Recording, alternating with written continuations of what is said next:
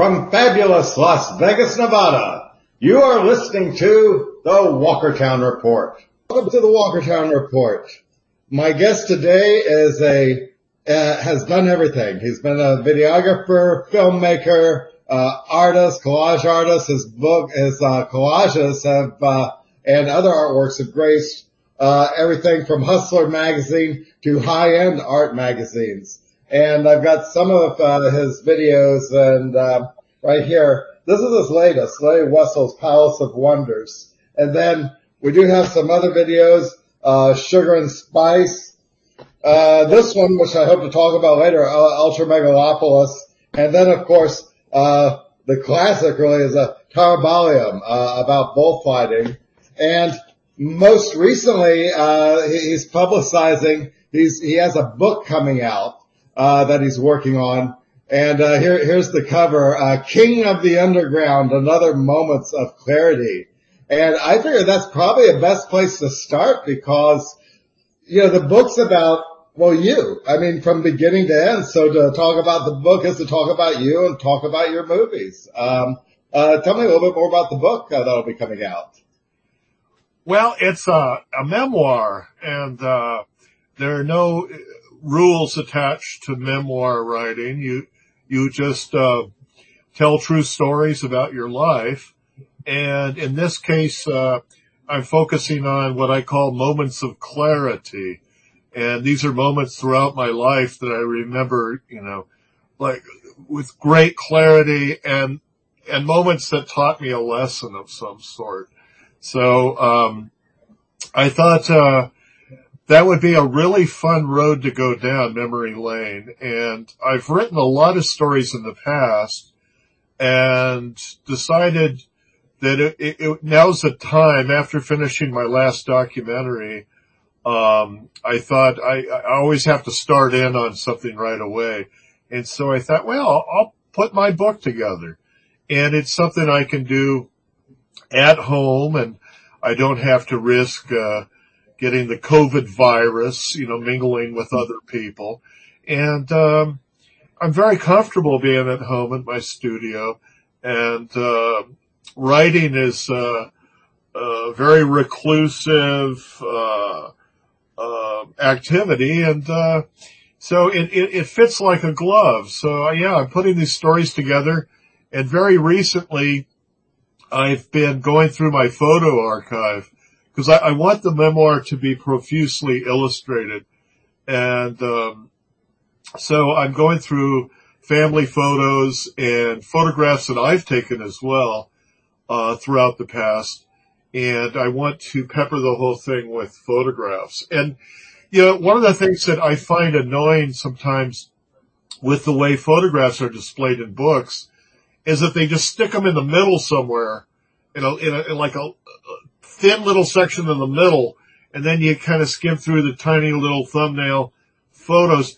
And I don't want it to be like that. I, I want to, uh, if it's a good photograph, then I think it should have the display of a good photograph, a full page display. So that's my idea, uh, so far. It's a work in progress, so we'll see how it goes. But right now I'm having a lot of fun just going through the archives, uh, digging up old photographs.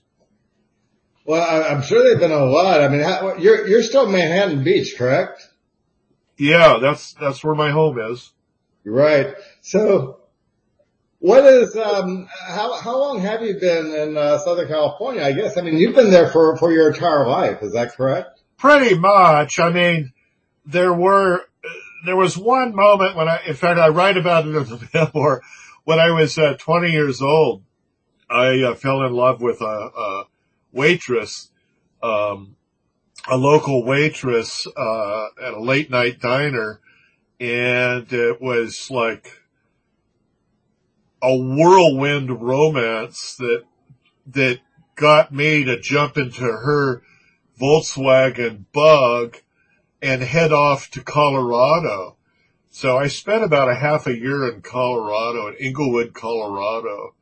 And, um, that's the only time that I haven't lived in Southern California. I've lived in different neighborhoods in Southern California, uh, Hollywood and Echo Park and even Hermosa Beach for a, a brief time. But, um, the only time I ever really lived outside the state was that one time when I was 20 years old and, uh, and I moved off to Englewood, Colorado. Oh. well, how, how, did you how did you adapt? I mean, did you come away like thinking uh, I, am just never going to leave California again, or um, you know, or do you do you actually have an appreciation for uh, Colorado? Well, the appreciation I had, bear in mind I was 20 years old, was that it seemed to me at that time, and this one must have been around 1977 uh, Colorado seemed to be about 10 years behind, um, Southern California Los Angeles.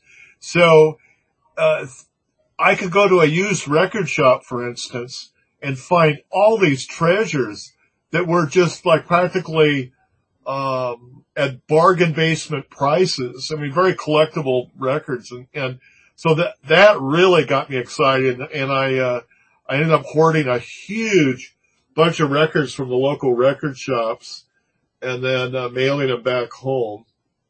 And, uh, um, so culturally it just seemed to be about 10 years behind Los Angeles. So I found that to be an advantage. I, I was almost, uh, I felt like I was almost, uh, um, visiting from, visiting from the future. Well, that, what were some of your first creative steps like? I mean, what, what came first, like movie making or art or painting? Actually, actually, the very first thing was still photography. And it was, oddly enough, I mean, I was really kind of a dark kid. Like, I was really into horror and horror movies. And I remember like having conversations in kindergarten on the playground about Frankenstein and Dracula and the Wolfman. And I was growing up in a, the culture of the early sixties, which was a monster culture. And there were monster movies on TV all the time, especially on Saturday afternoons. I would make sure that I was at home so that I could watch Chiller which was a presentation of old horror movies, you know, and it was, and this was way before, you know, videotape or any of that stuff. The only way you could see stuff was on TV. Right. So you had to mark it on, on your, mark your TV guides every week and make sure that you were able to watch all the things you wanted to watch. But, um, even though my obsession was film, uh, photography, I had a cheap camera and it was, it was easy to take photographs and, uh, I uh, got a friend of mine, a neighborhood friend of mine, who's the same age as me, and this was when I was about uh, 10, 11 years old, and I would take pictures of him um, uh, like he was dead, like laying on the ground, like uh, we, we put makeup, like a pale makeup on his face to make him look like he was dead, and and a little ketchup trickling off of the corner of his mouth, like it, like he had uh, died violently somehow. And that was like, that was the beginning of, uh, of my creativity, I think. I mean, outside of, you know, drawing cartoons and, and, uh, I remember in kindergarten, uh, there was a great emphasis, uh, on, on painting and everybody, every kid had an easel and we were always painting, you know, so my mother taught me to draw when I was even before that, even before kindergarten. So, um, I was pretty creative and, uh, and, and also like with literature, like my, my dad, mom, you know, would read to me poetry and, and, uh, and sit me on their laps and tell me stories. And so I was into literature before I even went to kindergarten and, the same with, uh, with classical music and jazz music. Uh, there was always great music to listen to at home and my parents turned me on to all kinds of magnificent, uh, musicians and singers and poets and writers and, uh, and movies and, and, uh, and, uh, that's how I, I really, they would take me to the movies, uh, every weekend. And so I tell people that, you know, I was never baptized into any religion other than cinema. And the, uh, movie theater was my church. And, uh, the, the cinema was really, uh, my Bible. It was like, uh, how I learned to make films was like watching the films of Alfred Hitchcock on television and seeing, uh, you know, um, movies like Fantasia at the, at the movies. My, my folks would even go so far as to drive all the way up to Hollywood for the premiere of like what, we saw, um, we saw a, uh, a screening of, um, Fantasia up at, up in Hollywood. And the same with, uh, Ray, Ray Harryhausen and, uh, Jason and the Argonauts. I saw that at the movies when I was a kid. And these films were fantastic and mind blowing and they really, uh, uh, affected my creativity, I believe, you know. And, uh, so my, I was kind of a, um, subjected to a lot of culture when I was a child and uh, this included art museum exhibits as well. You know, so I was very very well rounded um, culturally uh, before I even entered school, and uh, yeah, I, yeah. my first the first film uh, films I made were also really gruesome. Like uh, the very first film I made was called uh, was it called The Black Glove now, where I got this idea, I have no, I haven't seen any of the Dario Argento movies, you know, that where the the bad guy's always wearing black leather gloves, but I uh, it involved a mysterious killer who wore a black glove and wielded a a huge knife, you know, and uh, and he uh, he sneaks up behind this old man in a rocking chair. It was played by my friend wearing an old rubber old man mask, and um, and he gets, he's just about to stab him and the old man wakes up in fear and runs out of the house. And so the, uh, the killer runs after him. And that was, that was kind of like, it was, it was all, all that we could fit on an eight millimeter spool of film. Oh yeah. And we got the eight millimeter camera from, uh, my friend's, uh, father's closet. We just grabbed it and asked him if we could use it. And we, uh, there was one roll of eight mil, unused eight millimeter film and we, we used that. Well, after I saw the magic of that projected, I saved my paper route money and I bought a, uh, a little Kodak, uh, Super 8 movie camera. And that was just the begin, uh, the very first film I made with that was a kind of an inventory of my uh, Mad Magazine collection and I, I just like, uh, I shot a couple frames of each Mad magazine. I had a huge Mad magazine collection too. And that's part of how I learned to read. My, my dad would, uh, read Mad magazine to me when, when I was a toddler. And, uh, you know, sitting on his knee. And he'd read, uh, and I think a lot of this darkness does come from my father because, uh, he would read to me Edgar Allan Poe and Robert Service and, uh, and, and all of Shelley, all these really kind of gothic, scary poets and authors, and uh, that got me, that fired my imagination, and that's what I, as a kid, that's what I was really into. Not so much today. Uh-huh. Uh, uh, as a 64 year old adult, I've gotten all of that, all of that darkness out of my system, I think. Right. I, I don't really enjoy horror movies anymore, but I, I, sure did when I was a kid. That was a big thing, you know. Oh, and, uh, reading, uh, famous monsters of Filmland magazine, yeah. Forry Ackerman's magazine. Well, he, he showed up in one of your movies. He did. I, I was lucky enough to befriend him, excuse me, and visit his Ackermansion. He called it his Ackermansion in Karloffornia. Yeah, that was this one, right? Uh, Ultra Megalopolis? Uh, oh no, it's uh, it's one you don't have. It's called Sex, Death, and the Hollywood Mystique. Oh, you know, I do have it, but I don't have, I don't oh. have the cover. I don't think it survived the fire, if you know what I mean. and all the oh dear. So I have the well, no, not a literal fire. I just mean from moving and all. But I think I have the video. Oh, okay. not sure that I still have the artwork for the cover, but, but yeah, yeah, that's where I saw it then. Uh, Yeah. the sex in the Hollywood, Mys- or sex, death in the Hollywood Mystique. Sex, Death, and the Hollywood Mystique features uh, Forry Ackerman and uh, Curtis Harrington and uh, a true crime writer named uh, John Gilmore. And their stories all converge and, and overlap like during the course of the film. But uh yeah, I I got to I hang out with one of my uh uh childhood heroes, Forry Ackerman. I, I visited him quite a lot and hung out with him and and went to lunch with him and and um really had a good time. And I I was always hoping that I mean he had an enormous enormous museum worthy archive of of tre- cinema treasures that he lit, that surrounded him in, in his Ackermansion. And, um, it's sad to say all of that stuff has been scattered to the four winds.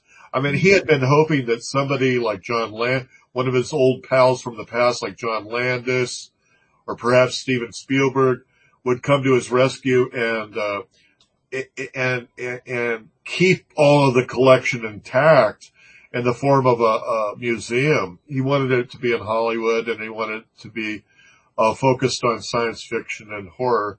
And, um, that never came to pass, unfortunately. That, that, that's amazing. So you mean his, his uh, material hasn't made it into like say any of the Hollywood museums or anything at this moment? I, you know, I don't really know. I know that, that the lion's share of it went up on eBay almost immediately after he died. Uh huh. Yeah. And so anybody who had a, a, you know, more than a few bucks could, could scoop up the best of it. And, uh, I have no, no idea where, where that stuff uh, is now. I mean, he had a, amazing treasures, you know. What was? What was the first uh, Wesselmania movie? Well, um, the, my first release, I mean, I made a lot of movies before I uh, founded uh, Wesselmania, but the first Wessel official Wesselmania release was uh, uh, my documentary about bullfighting, Taurobolium. And um, yeah, that was a result of spending four years uh, attending every single bullfight in Tijuana for four seasons, both at the downtown bull ring, which is no longer exists, and, and the uh, bull ring by the sea. Uh, there, the, the bull ring by the sea is still there. The downtown bull ring was shut down several years ago, unfortunately. Um, you know, it, it, was a place that had been there since the turn of the century, and um, uh, there was a lot of history there, and it was really, really sad when I found out that it was taken down. But you get to see it in, in Taurobolium. I was able to kind of uh, rescue its memory that way. And I think the documentary still holds up. It's still a powerful experience watching it. So that was my first official Wesselmania release. But I had, I had been making films since I was 11 years old and, uh, and, uh, so, uh, what would that be? It's 1968 and you figure Taurobolium came out. What year does it say on the back of that, uh, uh, that VHS copy that you have there? What, what year is on the back of the cover of your Oh, the year Taurobolium? Yeah, what does it say? It says, this one is copyright 1994. Yeah, 94 is when it's released. So you figure from 68 to 94, I, you know, I had been making films for about 26 years prior to that. And, uh, at that time, I, I was really infatuated with doc, documentary form and nonfiction. And, um, I was watching a lot of, uh, uh, films by Frederick Wiseman throughout my teenage years and uh, became completely obsessed with cinema verite. And I thought I wanted to make the ultimate cinema verite movie uh, in a bull ring. And that's what I did. I, I, uh, Wiseman never made a film about bullfighting. So I thought, wow, great. I'm going to do it. And so I did. And, and like I say, I, every every bullfight for four years, I was there in the front row or in a, what they call a palco, which is a, It's like a cement bunker, a concrete bunker that's right on the level uh, of the bull and the matador. And so I got amazing footage and uh, really up close footage. And then um, when the bullfight is over, I take you into the bull ring slaughterhouse too, so you can see what happens to the bull. There's nothing wasted.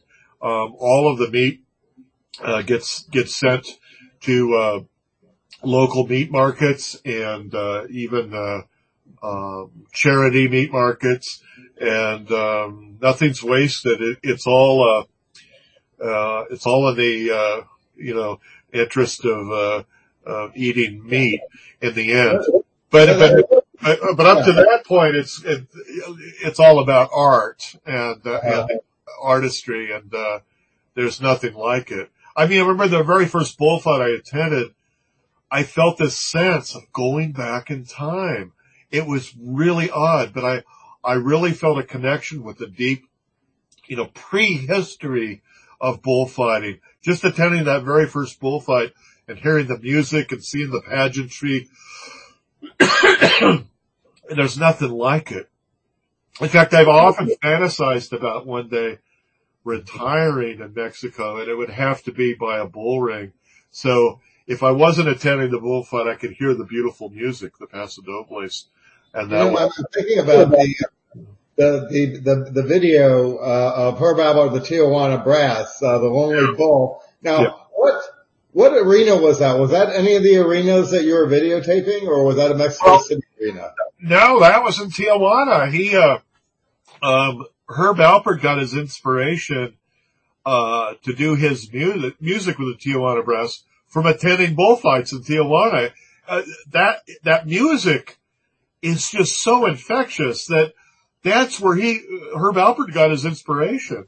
And when I was a kid, when I was 10 years old, I picked up a trumpet and played trumpet and I got to be pretty good. I was like a, a first chair trumpet player in the uh, school orchestra and the school band and, uh, uh, my hero was, was Herb Alpert and I love that music. I, I grew up listening, to me the sound of the sixties is Herb Alpert and the Tijuana Brass. My, my parents played those records to me and I, I would play them too and I, I just adored Herb Alpert and I wanted to be Herb Alpert when I was 10 years old. And, um, as it turns out, uh, I, you know, many, many years later when I met Anton LaVey, he told me the same thing that his parents took him to a bullfight in Tijuana at the old downtown bull ring where I shot my documentary. And the very first time he heard that music, he be, he became so infatuated with it that he learned to play all those pasodobles, all those bullfight songs. LaVey played when he was a kid and, uh, ended up, uh, working for the Clyde Beatty Circus and playing calliope and, and playing an organ for the, uh, Clyde Beatty Circus. And, and for the big cat acts, he would play, not, he would play the traditional circus songs certainly, but he loved to play the uh, bullfight pasodobles for the big cat acts in the circus. So yeah, that really his quote there. He's, he had a lot of good things to say about the ter- Taurobolium. You're, oh yeah. Well, what's funny? if you if you had been, if you had had your camera at, at, at the Roman Colosseum, you know. oh yeah, at the Circus. Yeah, he goes. Yeah, uh, well, you can read it from the back of the uh, bot. Well, oh, yeah, read what LaVey said about Taurobolium. Let's see. Oh, okay, there it is. That's, that's what I was looking for. Too bad Larry Wessel wasn't around with his camera in Rome filming the Circus Maximus. How did you wind up meeting uh, Anton LaVey? Well, that's an interesting story. and It's a really long well, I, I, it's in my memoir, but I'll, I'll, I'll give you a, a, Reader's Digest condensed version.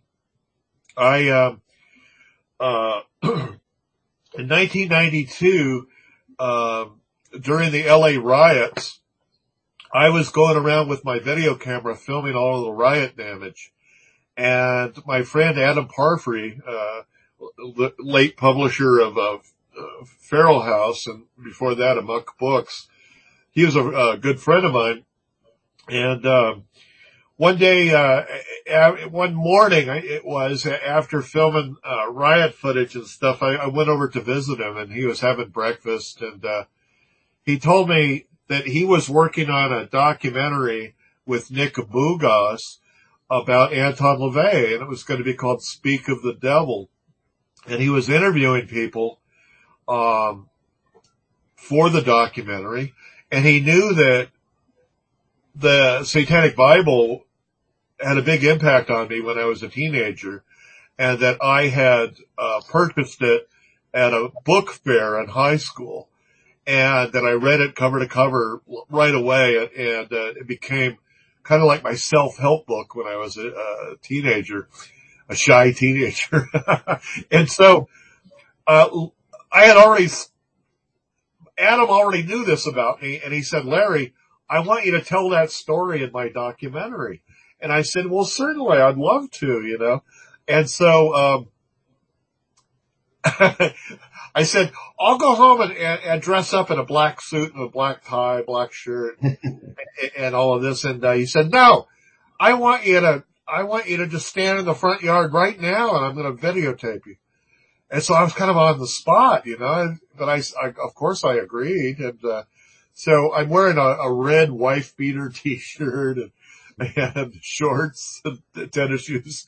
and I'm standing on Adam's lawn, uh, in LA and, uh, talking about how the, uh, how, how the, uh, satanic Bible, uh, influenced me as, as a kid, you know, and, uh, and, um, I went, I went on and on and on and on about it. And I thought it would, he would be cut, you know, and, and, uh, I might have a few seconds in the documentary. But, uh, Nick Bougas was so impressed with what I had to say that he left the whole thing in. So you can see me in Speak of the Devil, a documentary about Anton LaVey, uh, pontificating about, uh, the Satanic Bible. Well, so that was that, you know, that was this one morning in Los Angeles in 92. And then, um, what happened after that was really peculiar. I was invited to a record release party for a band called Ethel Meatplow. Now the member, I, I was friends with the members of this band and they got a contract from Warner Brothers. So they threw this huge party, uh, Warner Brothers did. And, uh, it was like free flowing alcohol. It was just unbelievable and there were a lot, a lot of people showed up to this thing. And the, the bar was like about five or six people deep and I, it was hard to even belly up to the bar to get a drink. But, uh, I was there waiting, you know, my turn to get a drink and this gorgeous young woman was staring at me from the other end of the bar and caught my eye and we made eye contact and she just slowly, it was almost like a movie. She just kind of very slowly drifted toward me and she said, I saw you in the Satan, the Satan documentary. And I said, what Satan documentary? I, nobody had even told me that this film had been completed. And so she told me that it, it premiered up in San Francisco and that Anton LaVey was so impressed with my section of the documentary that he wanted to meet me. And, and Becky said, I can introduce you to Anton LaVey. How would you like that? And I said, I would love that.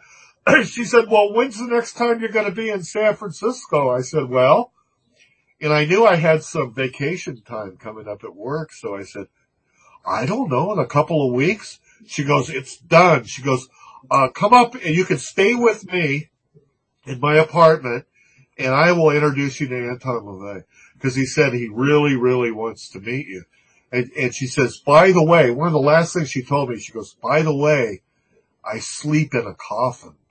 So I thought that was really, that was really funny and, and both funny and kind of intriguing, a little creepy, you know, but I said, you know, okay, I'll, I'll stay with you. And, and uh, so boy, oh boy, I was real excited and I was a little disappointed that my friends didn't tell me, you know, the film was out or anything. And so eventually I, you know, I contacted Bougas and he sent me a, you know, a nice, uh, VHS copy. It was on VHS at the time. He sent me a VHS copy of it and uh, a bunch of covers, you know, and, and things, uh, ephemera. And so, uh, and so I, uh, went up to San Francisco to meet Anton LaVey. And, um, boy, oh boy, that was a life changing experience. And, uh, he, we became very fast friends. And one of the things I was worried about is because I had, you know, read up on, I had done a lot of re- reading about LaVey and I read his book and everything else. And I knew that he was a real serious animal, uh, animal lover. And I thought, oh no, what's going to happen? I, I'm working on this documentary about bullfighting and, uh, I, I, I want to tell him about it, but I'm worried that uh, he might take offense, you know. And the exact opposite was true. He said that Larry, he said, I'm a very serious aficionado of bullfighting. He says, he said, uh, you know, and then he told me the story about how he learned to play the Paso Dobles by visiting Tijuana's bull ring when he was a child. And, uh, he told me his, about his favorite matador and he told me all these great bullfight stories. And I was just enthralled and so happy that he was into bullfighting. It was great. And then that night, I mean, any visit with Anton LaVey extends into the wee hours of the morning. And, you know, you don't get out of there until the sun comes up.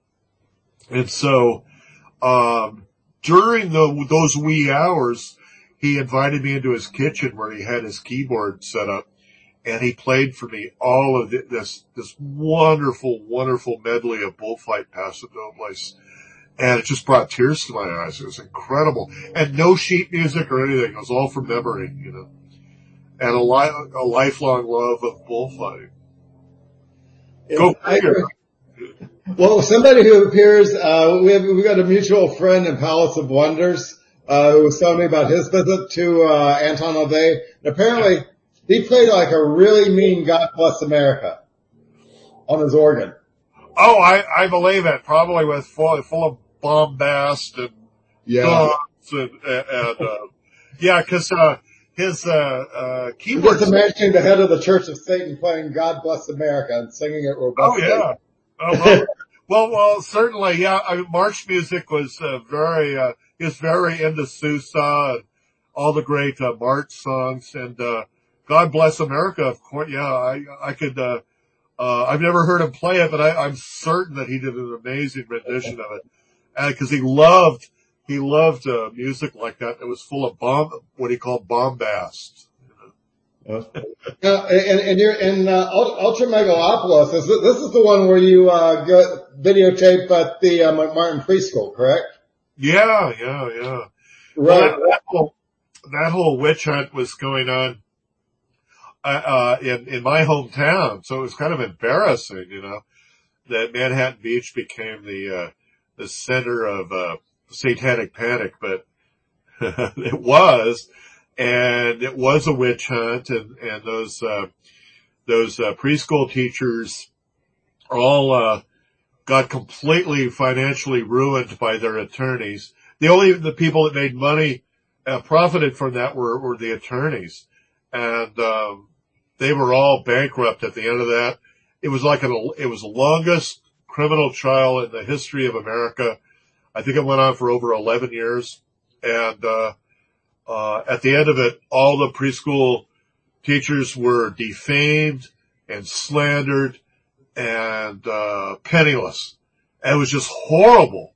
And, um, yeah, that was the, the, the, uh, the mecca for that was, uh, uh, Manhattan Beach, and it caused what's known. I, we we know now about things like uh, panic and and uh, and how uh, people can spread that kind of misinformation uh, uh, across the globe rapidly through organizations uh, that were all set in place for that. It, it was just it was just awful. And and yeah, I mean, anyway, yeah, that's part of Ultra Megalopolis. Right. Well, the, the, the reason I mentioned it is when I was, uh, I moved to California around that time, around the time that the McMartin trial was coming to an end. And I remember going to that preschool and walking around when I heard that they were digging up tunnels. And so I was like looking to find the tunnels. Yeah, yeah. I, I, I mean, we're talking about tunnels that are supposed to go all the way from Manhattan Beach to Hollywood, right? I mean, really, really huge tunnels. And I'm Yeah. like seeing these little gullies in there. And there's a lot of video that, that you shot also as they were digging up around the, uh, around the school at the time. Yeah. Well, I was, I was fascinated with it because it was happening right in my backyard, you know. And, uh, so I collected all of the newspaper art, local newspaper articles from the very first newspaper article was astounding. The, the sensational nature of the, uh, news reporting was also outrageous.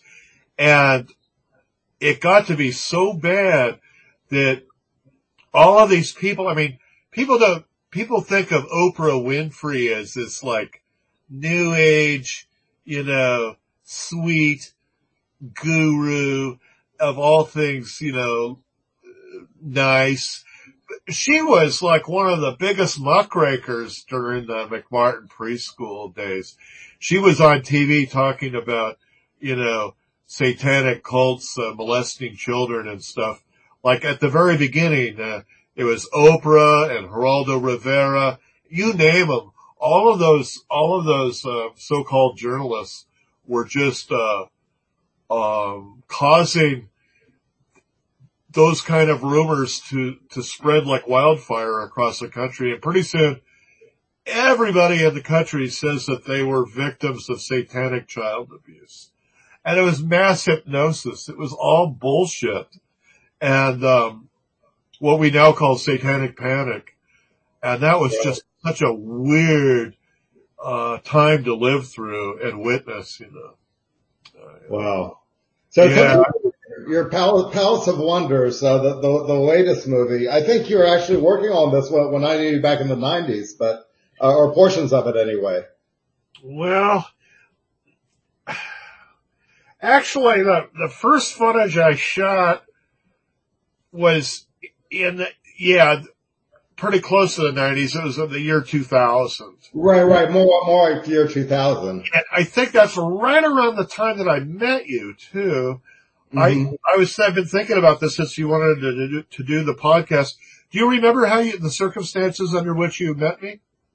Well, it was, uh, it, it, uh, we went to, uh, what was that, Blue Studio? Yeah, Blue Studio, and and and uh, and the woman who ran Blue Studio was having a a film festival, and uh, Donald Jackson of Hell Comes to Frogtown was there, and uh, and so that I think that that's where we first met because I think that's where I got your card, and I also met Donald Jackson too, and and I got uh, stories stories about Donald Jackson as well. I mean, we used to drive up and down Hollywood uh, with a with uh, one of the girls I was in one of the women that was in my movie uh, Catholic school catfight, and we'd go to graveyards and video and all that, and it was like once upon a time in Hollywood. But anyway, that's where we met. Yeah, well, she uh, she used to have these Blue Studio screenings um, outside of the Blue Studio. I, I think uh, it must have been at one of the early venues where she would have a, these screenings, and the the concept was that anybody could be represented in one of her screenings if you uh, submitted a VHS tape that was five minutes or less. That was the only rule. That's right. If five minutes, or less, and- and it would it would be guaranteed a screening. And and the screenings, she would always provide uh, uh, free pizza. At all the screenings, you could it was all you can eat pizza. So that was, it was a pretty neat thing. And um, that's where I met you at one of those. And then um, there was were quite a there was there were weekly or bi-weekly screenings, I think it was. And I always submitted a five minute, I, I, I cut together a little five minute something or other and would show them. And my films became really popular at these screenings, uh, with Gloria and her husband Don. Now Don was this mysterious man. He was a art collector and he collected Warhol on paper. Like he originally, as a teenager, he actually was able to obtain five Andy Warhol paintings, original paintings. And then when they skyrocketed in price, he's, he, he like made tens of millions of dollars just on these five paintings, like over $10 million. Wow. And, and, and, and gave some of that, fed some of that into his father's, uh, company when his father ran a, a business that, uh, called California Tan, which is a, uh, most popular, supposedly at the time, the most popular tanning lotion in Brazil. I remember, and but it was like a bit. It was a it was a big money maker, and uh, they they they they were one of the first people to experiment using hemp oil, and he had a big hemp plantation somewhere in Hawaii where they were making the hemp oil for their beauty products. And anyway, he uh, um, was a multi, multi, multi, multi millionaire and was really like Andy Warhol's biggest fan. And he had a, a there was an office building on Wilshire Boulevard where one, uh, uh, one floor of the building, I think it was the seventh floor, if I recall correctly, was his. And every inch of wall space on that entire floor, uh, was covered with Warhol prints. And when I found out about this, I told Gloria, I said, you know, I, uh, I, I want to make a documentary about, uh, collectors and I want to start with your husband's uh, Warhol collection. And so she told him and he said, yeah, anytime Larry wants to come over, he can inventory my entire collection. In fact, he'd be doing me a favor because I don't have such a video record of, of my collection. So I, you know, I, I, I, I filmed, uh, his entire collection of Warhols and that was the very, very beginning. And it was, uh, my first digital, um, first time using digital equipment too. And, um, so from there, I thought I would be making a film about collectors. And over the years, um, Iconoclast came out. Love, Love came out. Mm-hmm. Eric and Shay came out. All of those documentaries I made, uh, placed my collector documentary on the back burner. So I had all this collection of footage that I would collect over the years. Uh, even though, even while I was making other documentaries, I had over like 20 years worth of footage. And I thought, well, enough is enough. I've got to put this stuff together. And, uh, and that's, that's where you get Larry Wessel's Palace of Wonders. Uh-huh. Yeah. and, and it became more than just a documentary about collectors. It became right. a documentary about artists and, uh, writers and historians and collectors all together, all uh, intertwined together and overlaid together so that it makes sense, that it's, uh, it's, it's almost as if I found these collectors and their amazing collections and I, I put them in my own museum called Larry Wessel's Palace of Wonders. Right. And when you, when you see this uh, DVD, um, you get the experience of, of seeing all this marvelous stuff and all of this art being created as well. And it becomes, it becomes a really positive creative experience, I hope, for, for the viewer, you know. That, that's what I was trying to do. I didn't want to, uh, have anything, uh, you know, horror related or a negative or a crime, true crime related because there's too much of that shit nowadays yeah. anyway. Like I, uh, it's disgusting to me. And mm-hmm. so I, I wanted to create an antidote to that, something really pleasant and life affirming and, uh, gratifying for people so that they have a wonderful positive experience watching uh, Larry Wessel's Palace of Wonders. There's right. nothing in it that will give you nightmares. It's all positive, and if anything, it will spark uh, creativity in your own mind and, and your own work and uh, inspire love, you to things like. I love how we go from like the Black House of Anton LaVey and also Leonard Knight, who uh, paints gospel messages on the side of mountains, is also in the movie as well. Well, yeah. Oh, well, absolutely. I mean, you, uh, Leonard Knight is one of the most pure, uh, artists I've ever met. And, and, uh, to see what he, he, he created his, his own living environment in the middle of the desert and built a holy mountain to boot in the middle of the desert. And people, he had people uh, making pilgrim, pilgrimages to his holy mountain from all around the world and became a mass media sensation.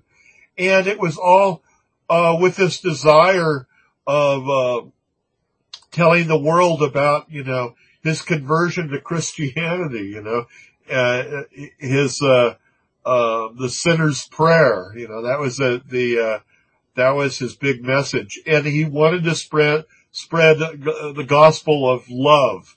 He wanted everybody to love each other and it was coming from a position of, uh, uh, uh of being the guy to, to, inspire you to think about love. And, that, and when you came away from a visit with him, that's all you would think about is this message of love, you know, and, and, uh, so I thought that was really inspiring and I, I wanted to, uh, send a similar message with Palace of Wonders. I wanted to spread the word of love, you know, and then there's too much hatred in the world and too much right. negativity.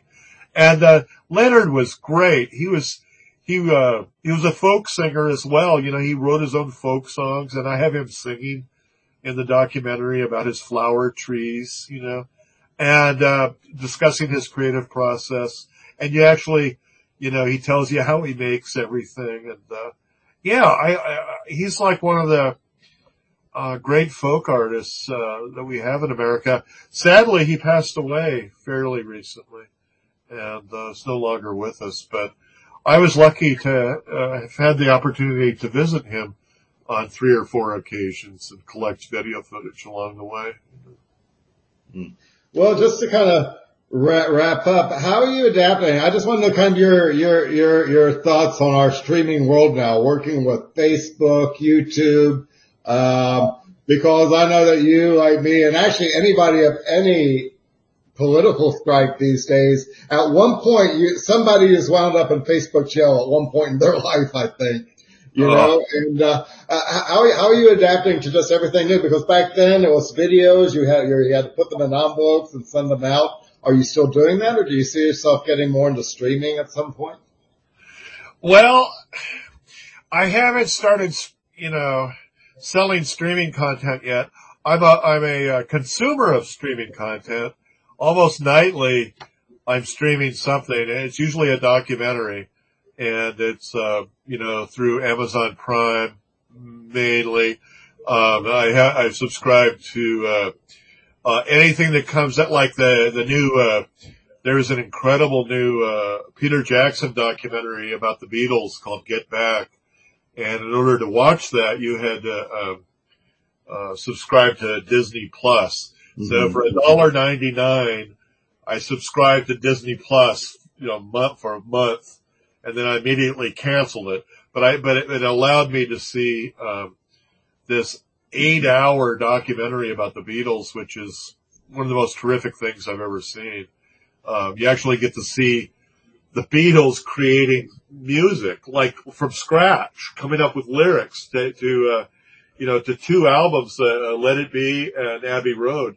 You, you see them, uh, uh, in the studio and their working methods and everything It's just extraordinary. I've never seen anything like it.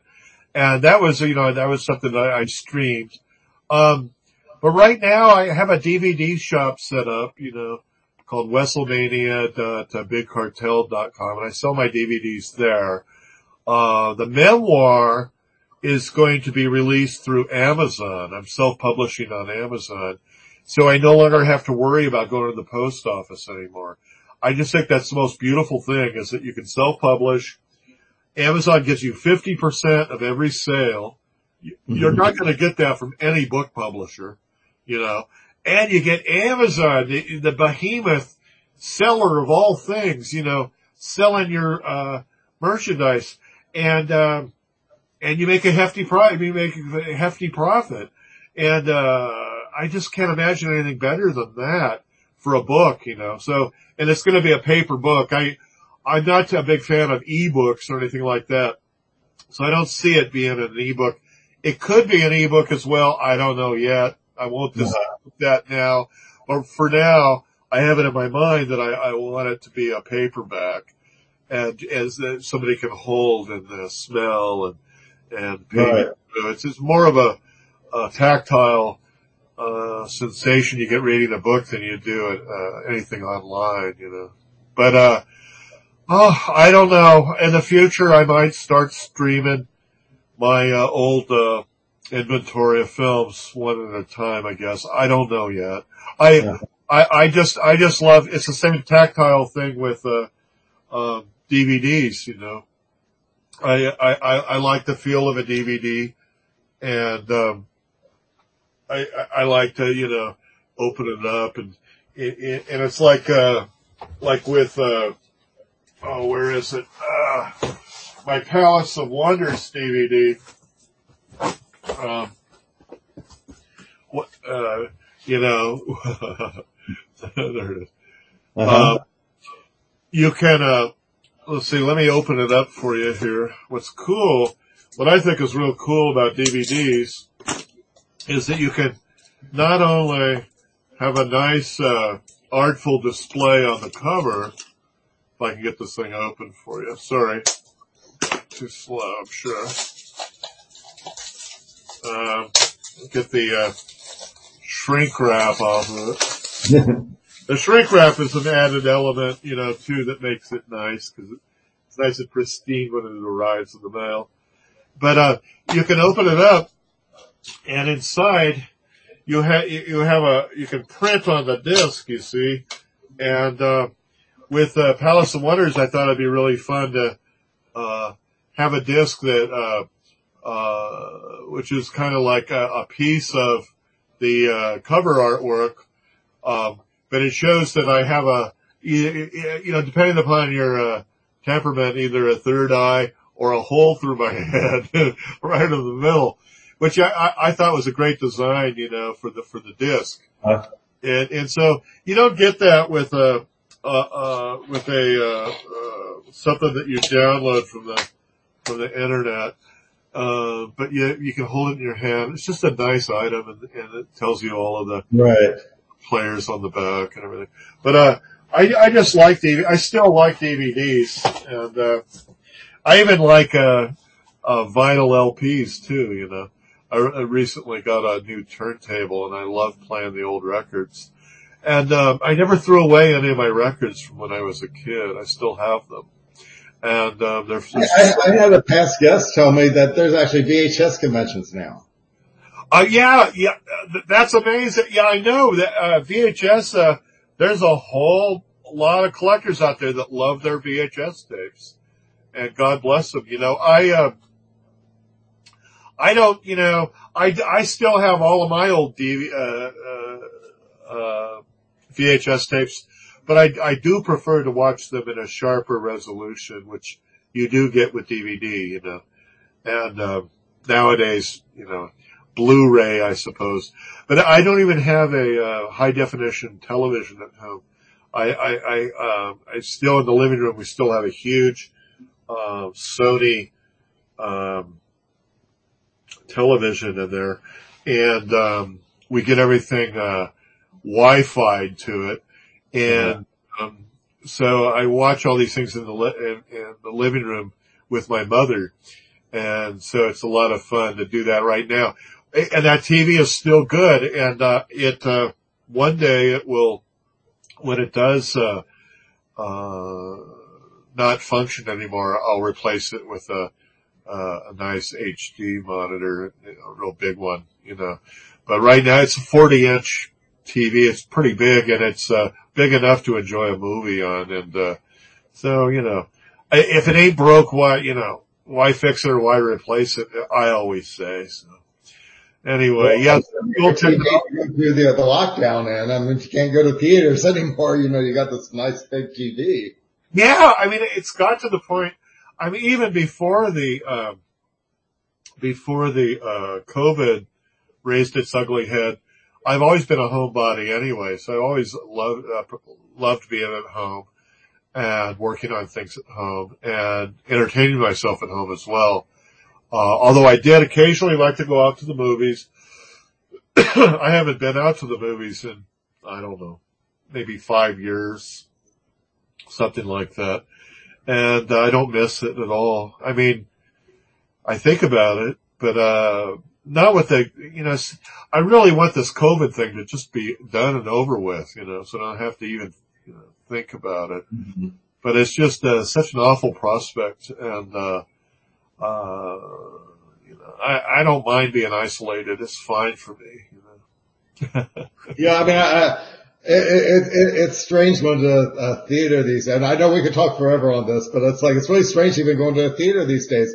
I have yet now to be in a theater where it's not like a night at the opera where you have to select a seat before going into the theater. And then if you decide to move, maybe you're next to some rowdy people in the theater or whatever, you actually have to do another cash transaction to get another seat on the other end of the theater. And like, you know, the golden age of the seventies when we went to theaters, oh, this person, I don't want to sit here anymore. You just move to, move to another seat. Now it's like a whole new financial transaction just to move your seat. Oh, what a, ra- it's a, you know, it's a racket already. It's already a ripoff, the whole thing and, and to, to hear that they want to charge you double for uh, changing your seat, it just is appalling to me. You know? Well, I, I, want to thank you for for for for for be, being on my podcast. So, like I said, I, I, know we could just go on for hours and hours and hours. Uh, yeah. but, well, uh, we already have. We've gone on for an hour, so that's twice as long as uh, as you had planned. So, feel free to cut whatever you want or keep whatever you want. I don't care. Okay. I've had a ball. It's been fun, uh, always fun talking with you, Dwayne. Well, I want, to, want to thank uh, everybody for, for, for watching and, um, and you can check out, uh, Larry's, um, Larry's videos at wesselmania.bigcartel.com. So, uh, again, uh, th- thank you for being with us and, uh, and of course I'll see you next time on, I'll see you next time on the Walkertown Report. Thank you for listening to the Walkertown Report. Links to any product discussed on the Walkertown Report may be found in the description. If you do not have access to the description, please visit walkertown.com for more information. Thank you for listening to the Walkertown Report.